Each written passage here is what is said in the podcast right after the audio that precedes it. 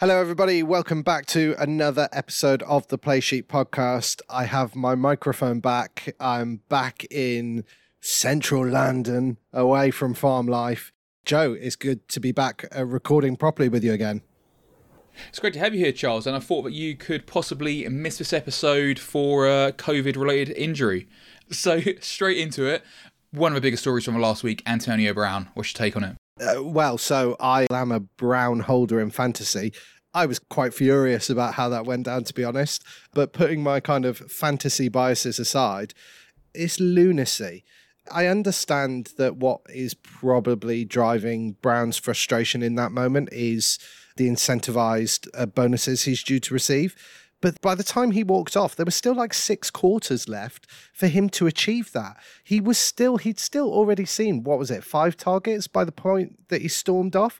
Chill out, dude. But uh, unfortunately, this is the behavior. But hadn't he said that he was too injured to go into the game? Because this was like people's first take on it that uh, maybe he wasn't getting the ball, he was annoyed that he wasn't going to get his incentives. But didn't he tell Bruce Arians that he was too injured to go in the game and refused to go in the game twice before Arians basically told him to sling his hook? Uh, well, this is the problem, right? And I don't know if you'll ever get to the bottom of it, but it just seems that if that was the case, why would Arians just drop him after the game? What? Because an injured player said he didn't want to go on the pitch. I don't. He didn't seem very injured when he was doing his little cheerleader routine This in is the the end thing, zone. yeah. So let's say, so look, if he was injured and he couldn't go in the game, he he wouldn't have been able to, you know, run around waving his arms like he did. Uh, he refused to go in the game when, for all intents and purposes, he appeared to be fit enough to go in the game. You refuse to play, you get cut, and that happened. But uh, I think away from reasons, away away from logic, are, are we seeing CTE in action? Because he didn't behave normally. He didn't behave like a healthy, a mentally healthy uh, sports star should behave. No, but then this is behaviour that we've seen from Brown through most of his career. I, I'm not. Following on from some of those huge Burfict Yeah, absolutely. Whether that had an effect or not, it could have very possibly had an effect. But either way, he does have behavioural issues. And to be honest, I thought Brady's uh, response after the game was was probably the right one. He just said, "Look, the guy needs help." And I, you can't help but look at that performance that we saw at the weekend and think that. Because if he's injured, what's he dancing around for? If he's not injured and he's annoyed about potentially missing out on his incentives, why is he swinging his top around? Either way, that behavior was odd and out there. And it's behavior that we've seen repeated time and time again by Brown. I think he does need some sort of help.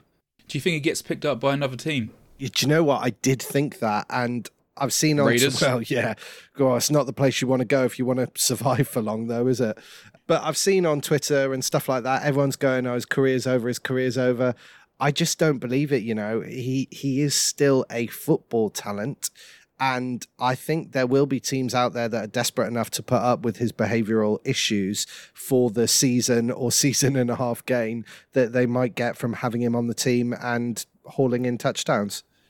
Yeah, he's burnt a lot of bridges though. He'll never play in Pittsburgh. He'll never play in New England. He'll never play in Tampa Bay. He'll never play in Las Vegas. Those are teams he can't go to. You'd probably write off a lot of teams that just wouldn't touch him because of the mentality of the coach, because of the principles of a team. They're risk averse and wouldn't go for a player like that. There's probably not a big pool of teams left for him to go to. Whether he can get a contract, look, he's he's not the Antonio Brown of 2013, number one wide receiver in the league. He's not that anymore. But I think he did prove at Tampa Bay that he can play a part when called upon. I don't know. I'm I'm really in two minds. If a team was desperate, and I'm saying more desperate than what the Cowboys are now, like the Cowboys don't have Gallup, they're going to lose him for their playoff run. But if a team was, you know, two or three wide receivers down, and, and this was near the start of a season, possibly. But I think that we won't be seeing Antonio Brown play football for a while yet. I think he's got some things to deal with, and I think that should probably be left outside of the public sphere. Yeah, I'd agree with that. But uh, I mean, the the person that I always keep coming back to is thinking, how many shots did Flash Gordon get? You know, how many times did he get brought back with the the knowing problems that he had with substance abuse and other things? I just don't think that this is a big enough a problem for, like you said, maybe some more desperate teams to reach out to. It's slightly different though, isn't it? Because Gordon was substance abuse and he was self destructive, but he wasn't. To kind of use the mentality of a classroom, Gordon was just at the back smoking dope, whereas Antonio Brown's at the front being disruptive to the teacher. And that's a different kind of dynamic there. Antonio Brown disrupts the whole team where he is, whereas Josh Gordon was just dealing with those personal problems. I'm, I'm not sure if the comparison is exactly the same. No, true. I, I think that's a really, really good point. I suppose I was thinking more with you always knew that it, you know Gordon's time was coming, whereas with uh, Antonio Brown, he can stay quiet for a season and a half or two seasons before he explodes. Like I always felt like you could get more use out of Brown if he was on your team for a period, unlike Flash Gordon, where you were getting half a season to a season max. Well, I'm sure we'll see how it plays out. Watch his space. Let's see if he does get picked up in the off season. Moving on now. Something more positive, more football related. At Bengals versus Kansas. What a great game. What a showcase. Joe Burrow, if he hadn't done it already, he really is showing that he belongs up there. Absolutely. It was an awesome performance from the Bengals. It was so close. It, the game had everything you wanted. It was fantastic to watch. The thing is, we've seen this Burrow Chase connection and we've spoken about how good the Bengals can be on their day, but they still, to me, don't strike me as the consistent team that maybe is required to win a Super Bowl. You know, they've beaten. Who is consistent this yeah, year? Yeah, well, no, you're absolutely right. Going into this game, I'd have said the most informed team was the Chiefs. And, you know, here they are losing to the Bengals narrowly. So you're right. Yeah. Consistency is, is something that's very hard to find this season. But I just, despite the dominant performance from the Bengals, I think there have been too many surprises this season to for me to feel confident about them going into the playoffs. I still have concerns about their O line. Really, I think that the O line can crumble in certain games. I feel that in terms of a offensive unit, you know, when Joe Mixon is healthy, and that's a huge big if as well. Joe Mixon is down too much. When Joe Mixon is healthy and they have their, you know, core wide receivers available, I think that's a, a really solid outfit that they've got there. The O line lets them down at times. I think the defense is getting better all the time with this team. But like you say, it's it's consistency in coaching, it's consistency in getting their game 100% week in, week out. But look, it's a very statement thing to do to go toe to toe with Patrick Mahomes, who is the blue ribbon quarterback in many ways over the last few years. Two Super Bowl appearances, records broken, you know, everything that he does. To go toe to toe with him and outscore him it's a big thing for Joe Burrow to go and do and to announce, like, you know, he belongs up there. One other thing to kind of touch on here as well, we like to call our wins, but we've got to call a big L here, Charles. How wrong were we about Ja'Marr Chase? Oh man, it's chalk and cheese night and day. I mean, the guy came out of preseason saying it's real tricky to catch the ball when I can't see a white stripe on it, and suddenly now he is plucking touchdowns out of thin air. It's actually awesome to see this partnership between the two of them. And the really exciting thing for the Bengals is they're both so young. Burrow's in his second year, Ja'Marr Chase is in his first year. The Bengals have those two locked in on rookie contracts for a while. Yeah, and you know, I stick my hands up here. I was wrong on basically every angle about Chase. Uh, I said about the Bengals probably shouldn't have drafted him. I said they should have drafted Sewell. Wrong. He's been perfectly fine for the Lions, but uh, the right pick really was Chase. Uh, that Chase and Burrow connection there, I underestimated it. I thought about it wouldn't be the same in the NFL as it was in college. Wrong. They have absolutely been on fire, and it's everything that Chase does as well. Because you know you see Burrow throwing the ball, but he's running the right routes. He's doing that right kind of first of all. He's getting open, but when he's getting the ball, what he's doing after the catch, he's mixing speed, mixing elusiveness he's in his rookie year, but he's doing things that no one else in the league is doing. There's people who do certain kind of aspects as well as him. Uh, your Jeffersons and Davante Adams, they run routes as well as him. Do they have that after catch? Maybe not. Chase is looking really good. It probably should be him who's offensive rookie of a year. But as we talked about with the level of complexity that quarterbacks deal with, you still got to think that Mac Jones is in the conversation. I feel like Chase probably will get it, but I wouldn't be surprised if Mac Jones gets it instead. So yeah, so um, sometimes you you just got to put your hands up, Charles, and say we were wrong we on that were. one. But I, have never seen a dichotomy, a, a, switch from someone playing so poorly in a preseason to playing so well in the reg season. Never seen that. Uh, it, it, it changed my thinking when I evaluate players in the preseason from now on. I promise you that. I suppose if there's any silver lining for this, Joe, it does at least back up our claim that preseason don't mean nothing. preseason don't mean a thing. So we've talked about the Bengals and the Burrow Chase connection there. Kansas City, I mean, from my point of view, still a very impressive performance. I don't think Kansas played badly. I just think the Bengals were on fire. Do you disagree? Is there anything that you saw in the Kansas City Chiefs performance that you thought they could maybe tweak that before they get to the playoffs? Every team have, has weaknesses. Every team has flaws. There isn't a complete team in the National Football League this season. There really isn't. And with Kansas City, it pops up every few games now. The defense isn't always there. When the defense fixed itself for a few games, when they kind of clicked and got things going, that's when they kind of went on their streak and and kind of turned around their bad start.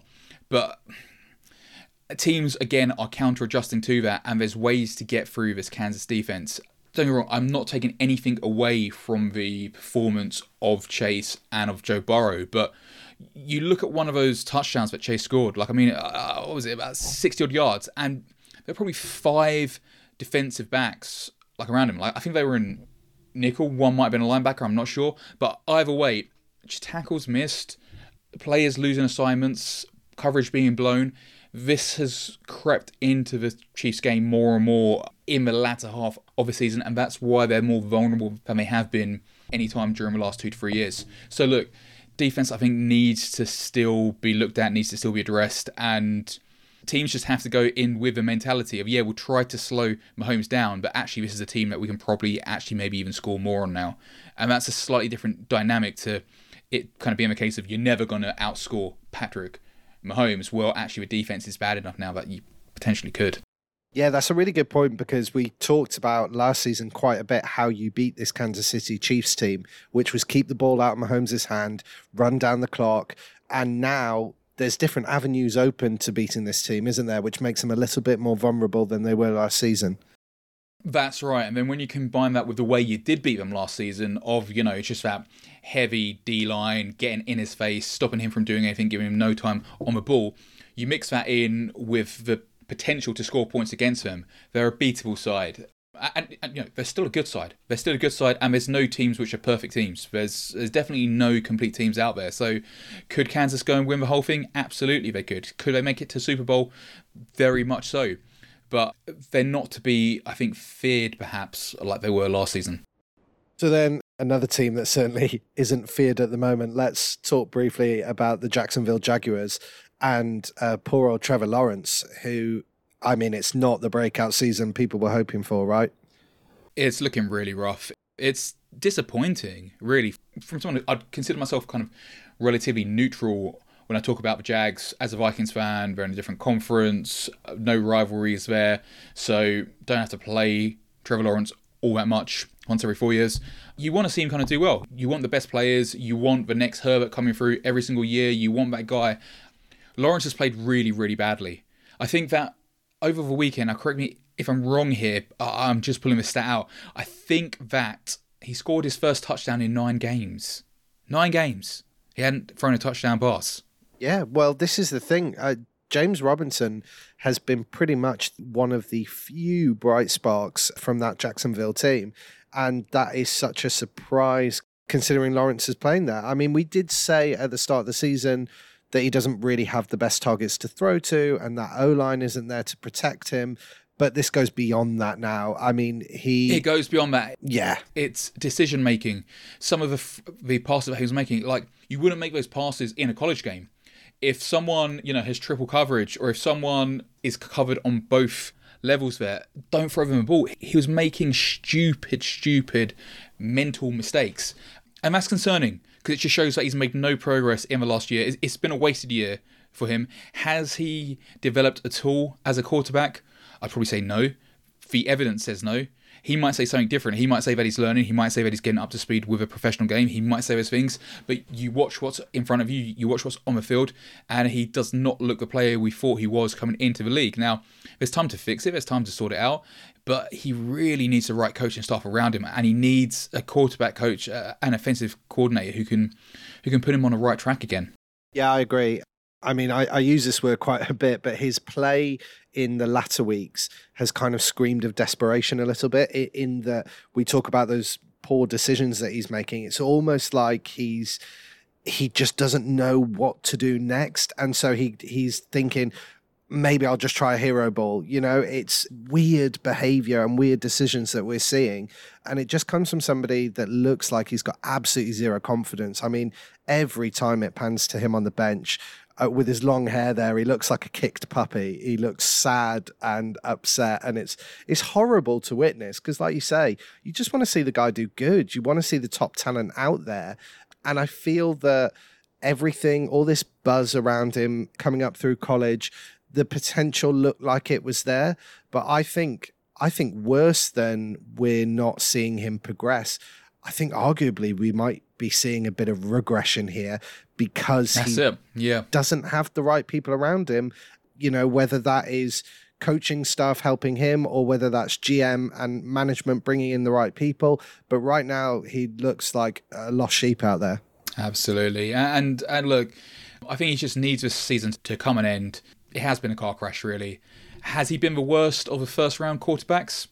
I think you could make a case that he has been. I, I think he has, yeah. Clearly, Mac Jones has been better. I think Fields has shown more. Fields hasn't particularly impressed me, but I think he's shown more than Trevor Lawrence has. I think that Zach Wilson, you know, Zach Wilson uh, hasn't been great, but when he has lit up a couple of games, he's looked better than Trevor Lawrence. And then even Trey Lance, who's only started uh, two games, Trey Lance showed more on Sunday than I think Trevor Lawrence has all season. It's really, really messy. I think that thankfully with Urban Meyer gone, he can kind of write the season off. He can compartmentalize this because there are mitigating circumstances and there's reasons why his performance would be this bad. But he's just got to move on from this year and start and basically take next season as a new kind of rookie year. Yeah. So, looking ahead, then, why don't we dive into our previews and let's talk about the game that we're probably all going to be watching, which is Chargers Raiders, because that game has implications. Huge implications. It's the biggest game of the week. It's basically the first playoff game because it's win and stay in, lose and go out. That's as simple as it is. You have to win this game. How are the Raiders here, Joe? Like, how are the Raiders ah. still in this? Just before I answer that, I, I just want to correct myself. Technically, they could draw this team if the Colts lose to the Jags, but we know that ain't happening. So it is win and you're in, losing you're out. Uh, how are the Raiders here, Charles? Uh, every time they look like they've absolutely imploded, they just pull out a surprise win. They probably shouldn't be here, really. But, you know, they've made the most of it opportunities. I, I think that Derek Carr isn't getting the respect he should do for this season you know, stats are one thing and stats are stats, but statistically he's having a great season. I think that he has the second most passing yards in the league. I've not got any stats in front of me, but I think he has. I think it's only Brady, in fact, who's thrown for more yards than Carr has. When you look at the carnage around him and everything that's going on with this organization, I think a lot of respect has to be given to Carr. I'll have to join you in that, Joe, because I was one of Carr's biggest naysayers last season. I went in on him a few times, said I didn't think he had what it took, but this season he's impressed me, despite the fact that you know they've not been consistent. As you said, they've had to battle a lot as a team, and I think Carr has always tried to lead from the front, and I think he's done a very commendable job this season. And as a result, they're in the playoff hunt. And I think that Carr's he's taken away the elements of his game which were making him a liability from the last couple of years. You know, he had a propensity to throw stupid balls, go for the kind of killer Jameis Winston pass, kind of every now and again, just lose his head a little bit. I, I think he's played with a lot of maturity this season. Yeah, turnovers have been right down, ball security up, and he's not perhaps had the highlight show reel number of passes that you get from some kind of quarterbacks. You know, the uh, 60, 70 yard bombs week in, week out. He's not been doing that, but he's been efficient with what he has been doing. And not, like I said, not enough people, I think, are giving Carr his due. But one word answer really for why the Raiders are where they are, I think a lot of it is Carr.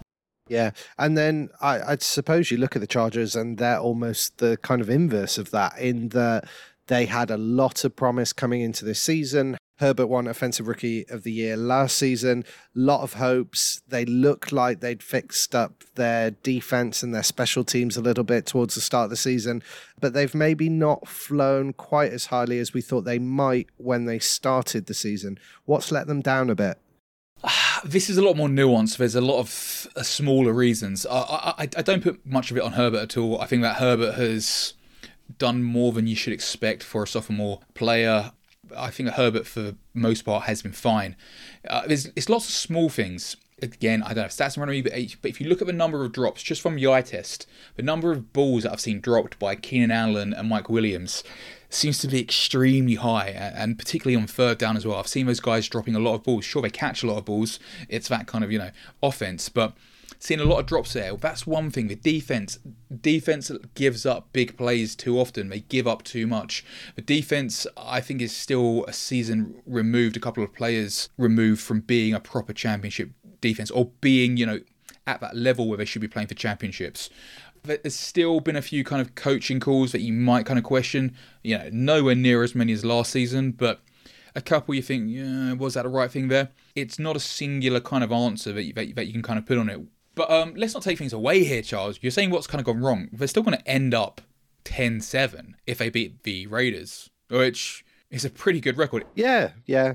It's not like they've had a mare. They'll end up 10 7. They'll be in the playoffs and they'll have every kind of chance. So I don't want to put a kind of negative spin on this Chargers team. I think there's things that need to be fixed. There's probably reasons why they may not make it all the way, but let's not rub them off and let's not let's not kind of be too hard on them just yet.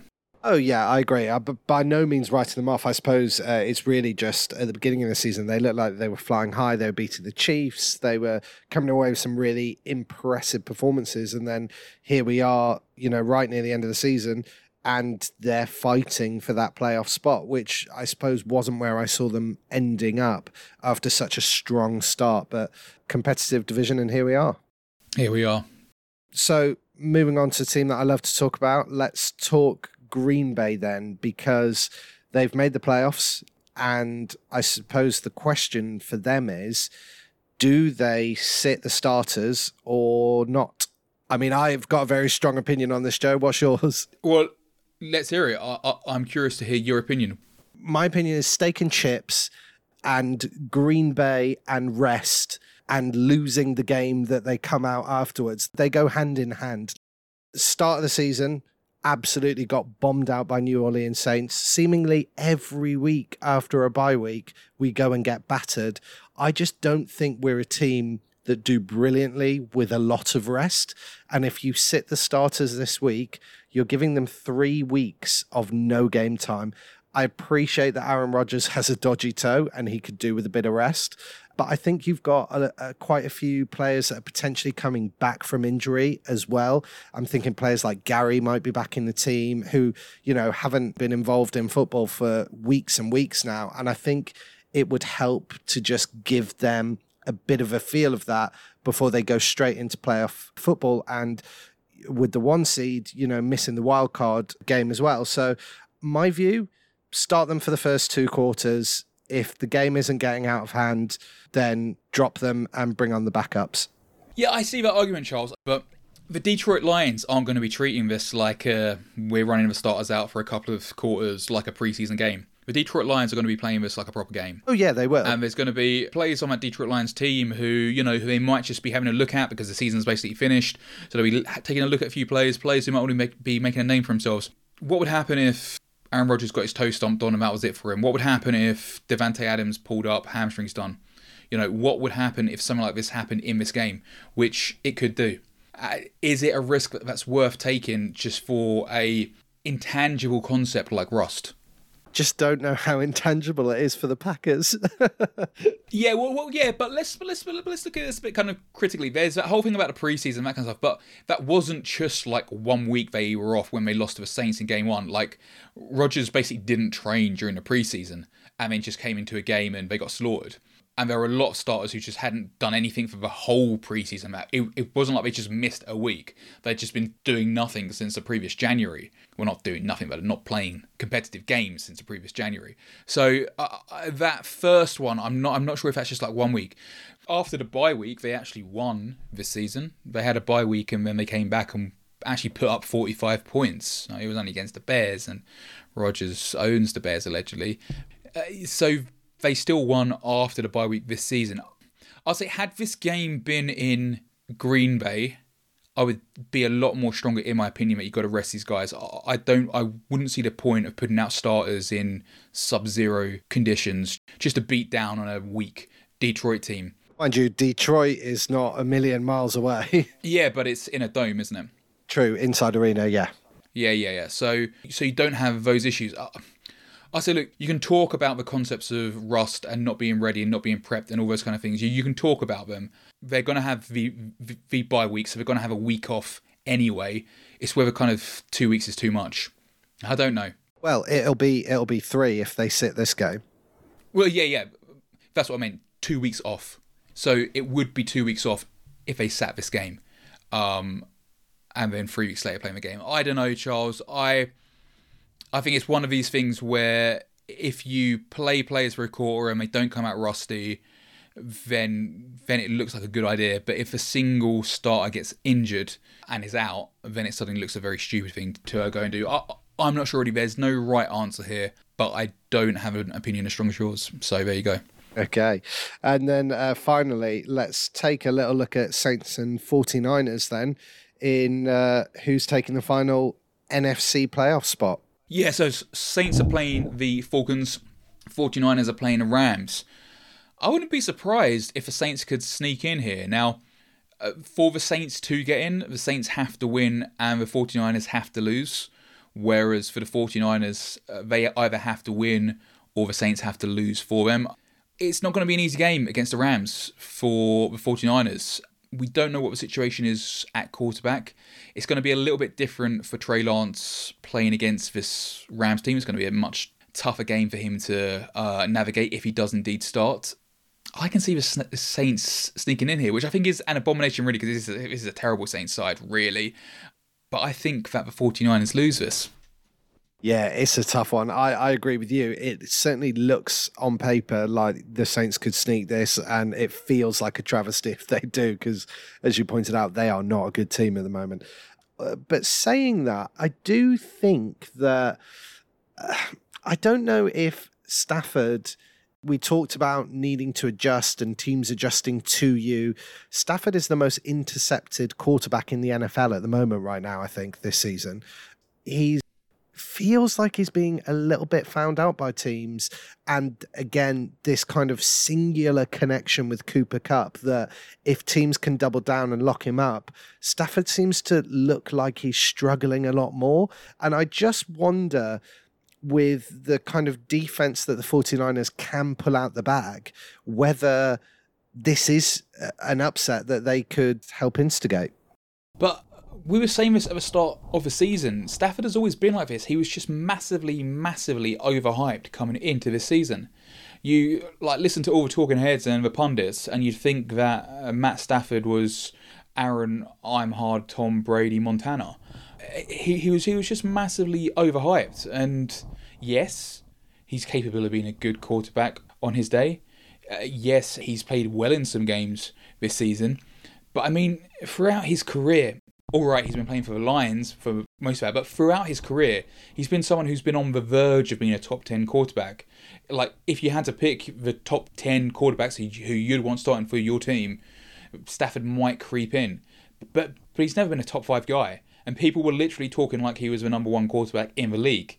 And this is part of his game. He, he makes, he forces the ball, he tries to get it into holes that he shouldn't do, he underestimates DBs and this has always been part of a game that he plays. So in terms of him being found out, I'm not sure. I'm, i think it's more of a return to form.